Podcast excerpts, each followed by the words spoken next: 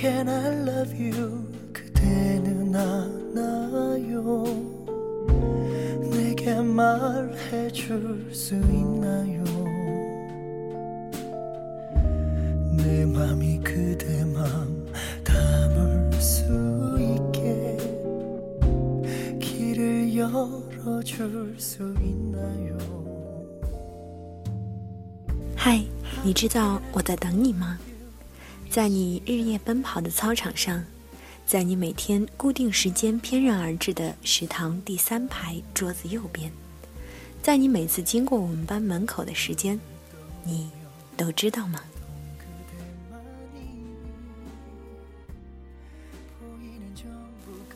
这里是听心声讲心事的 FM 二五零幺九幺，我是主播小花朵。今天我们一起分享的故事来自林梢。嘿，你知道我在等你吗？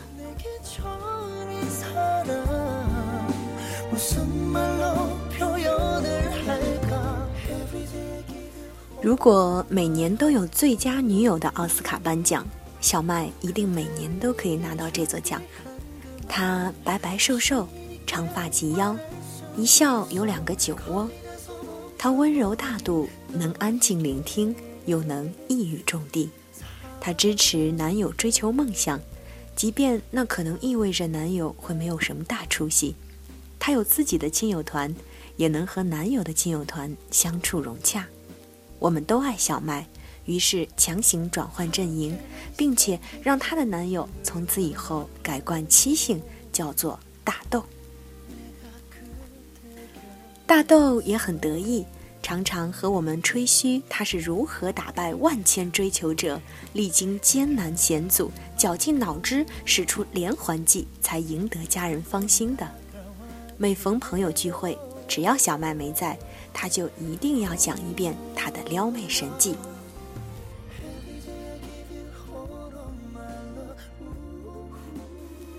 据他所说，那是经过了长达一个月的信息收集之后。他已经掌握了小麦的全部行踪、喜好和三观，然后选了一个天朗气清、月明星稀的夜晚，尾随小麦去了图书馆。他在小麦最近在看的系列书架前徘徊，守株待兔地等着小麦。他的手指搭上书脊，找个最显手指修长的角度，当然啦。手指已经用软刷子刷过了，指甲是前一天修剪整齐的，务必要让人一眼就能看出他是一个干干净净的美青年。等小麦沿着书架慢慢地走进他身旁时，他就假装随意地和小麦擦身而过，不小心的视线对上，他也只是绅士的点点头。三番两次的偶遇，默默制造了颇有缘分的错觉之后，大豆才挑了一个良辰吉日，主动的认识了小麦。因为开局实在太漂亮，而且大豆早已知己知彼，接下来的相处竟然顺风顺水，如有神助。而大豆还是谨慎的，在三个月之后才表白，最终抱得美人归。大豆引以为豪，时常以自己为榜样，指点我们如何追求男神女神。不过，其实我们早已在小麦那里听到了另一个版本，而大豆本人打死也不相信那个版本才是小麦所见到的他。大豆第一天来找小麦身边的人打听小麦时，小麦就已经知道了。同学们笑嘻嘻的主动和他说：“美馆的那个傻大个偷偷打听你呢。”哪个傻大个？小麦一点印象也没有。但反正等他该出现的时候，自然会出现的。可是过了好一阵子，都没有出现一个符合同学描述的人，小麦反而对他产生了一点点好奇心。虽然很可能只是这个人知难而退。或者迅速地转移了追求目标，但小麦还是记住了他。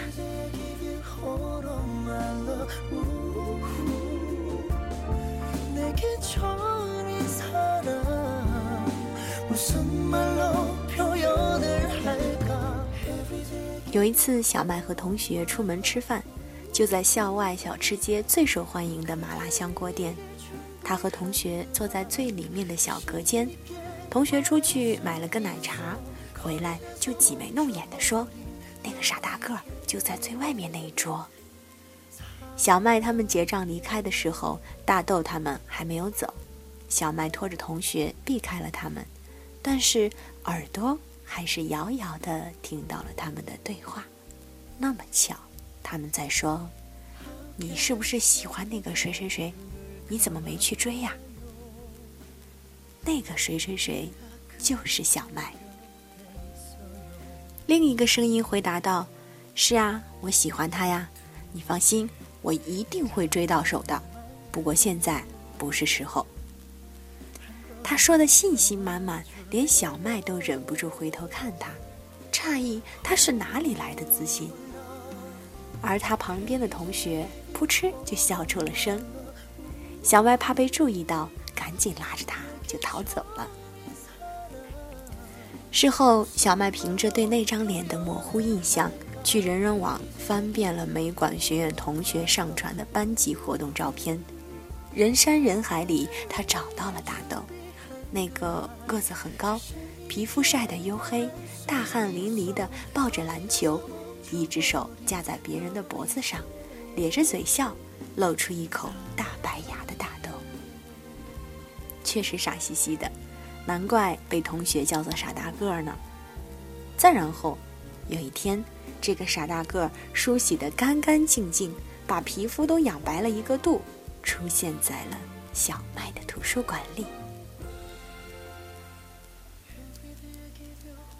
可能是因为初恋情节，小麦一直以来喜欢的男生都是衬衣少年，皮肤要白，不爱出汗，手指干净，最好会画画或者书法。书架前站着的那个人确实很符合他的审美，让他多看了一眼，然后他就认出是那个傻大个。小麦站在书架尽头，看着那个认真调整自己手指角度的人。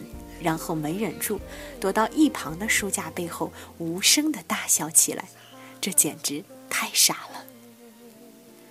他笑了大约五分钟，然后才勉强让自己的脸僵住，不要动，去书架前拿他需要的系列书的下一步。那个傻大个儿居然还装作完全不认识他，很矜持的冲他点点头。小麦离开图书馆的时候，还在想。这个笑话一定足够让他们那整栋楼笑半年了。但是在回宿舍的路上，他经过了体育场，他听到有人在疯叫。黑黢黢的田径跑道上，隐约可以看到有一个白色的人影一路狂奔。这个点，这个地方，以这种疯狂到有点白痴的行径，怎么想，都是那个傻大个了。莫名其妙的小麦那天没有和任何人提起这件事，而当他躺到床上睡下的时候，还是忍不住翘着嘴角想要笑。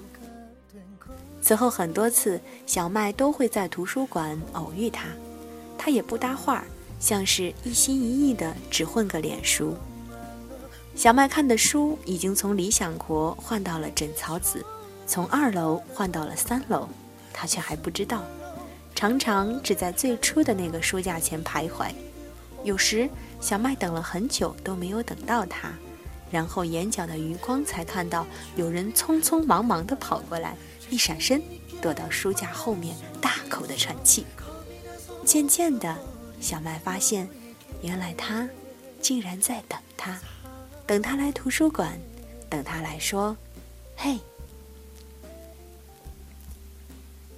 小麦一等等到那一年的圣诞节，但是这一次他不是在图书馆偶遇大豆，地点改到了校门口。他站在他最爱的煎饼摊前排队买煎饼，然后不经意的一回头，看到了排在他身后的小麦，跟他说：“同学，我们是不是见过？”小麦笑了下，点头。其实这一天，小麦已经和人有约吃过了晚饭，但他和人回到学校的时候，从计程车上下来，远远的就看到大豆在这里排队。他大约已经排了很久，天气很冷，他像是几乎被冻僵了，但还跺了跺脚，坚持的在这里四处张望。小麦忽然想到，他是在多少个这样的地方等过他。有多少次他等到最后，他都没有出现过。这个追女孩的方式有点蠢，但是他却忽然有点感动。而且，这一天可是圣诞节呀！小麦跟自己说，每一个人都应该得到一份圣诞礼物。他才慢慢的走过去，站到了他的身后，看到他转身，然后假装的说出无聊的台词。他浅笑应答，没有错过他眼底像火焰一样燃起来的惊喜。如果有一个人为你心花怒放，如果有一个人让你开怀大笑，是不是应该给他一个机会，试试看和他在一起呢？尽管他皮肤黝黑，也许以后生的宝宝也会遗传到他的黑皮肤不够可爱。他爱运动。爱打球，满身是汗，可能在大部分的情况下，他闻起来都会臭臭的。他很蠢，做傻乎乎的事情，还自以为很聪明，没准相处久了就让人厌烦。那天，小麦认真的想了这个问题，咨询了一众室友。五零六寝室的爱情导师说：“如果你已经开始考虑这些问题，那么毫无疑问，你想要。”给他这个机会。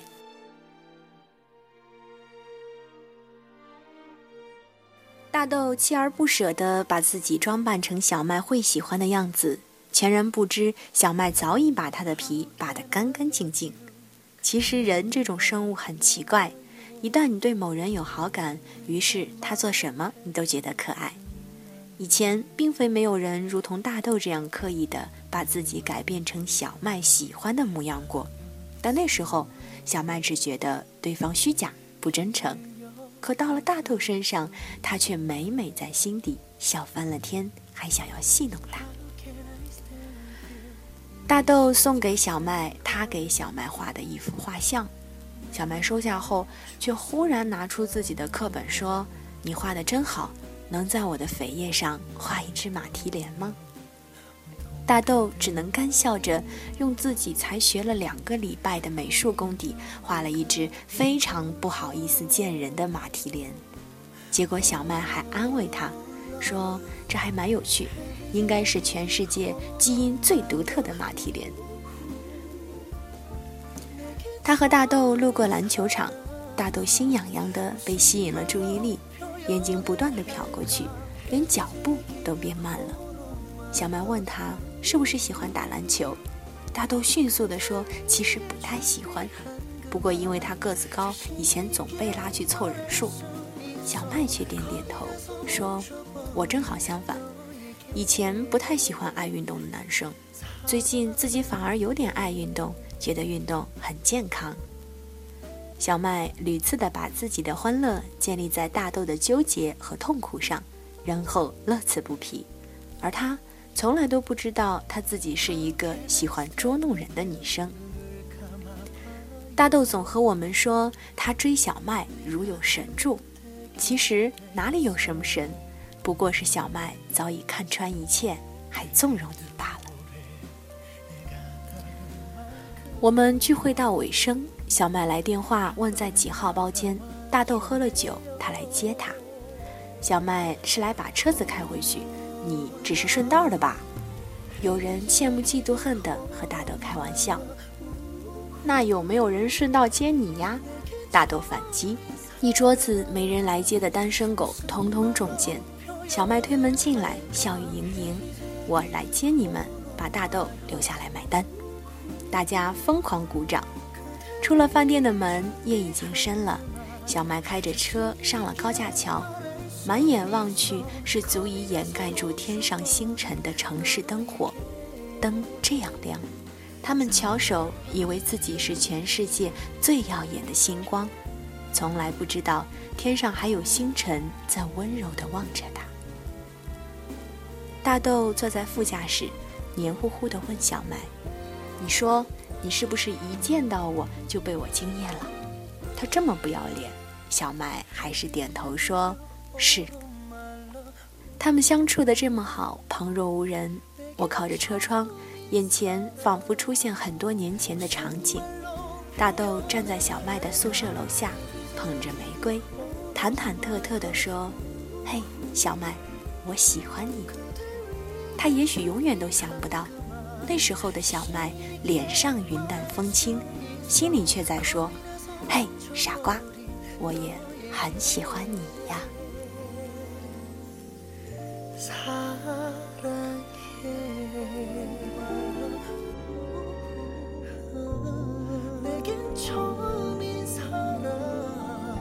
무슨 말로 표현을 할까 关于爱情，最幸福的事情，不过就是你喜欢我，而我也正好喜欢着你。温暖如春，这个故事让我们想到了最初最单纯的爱恋。 愿天下所有的痴情都能够得到回报，你一直等的那个人也会愿意为你而回头。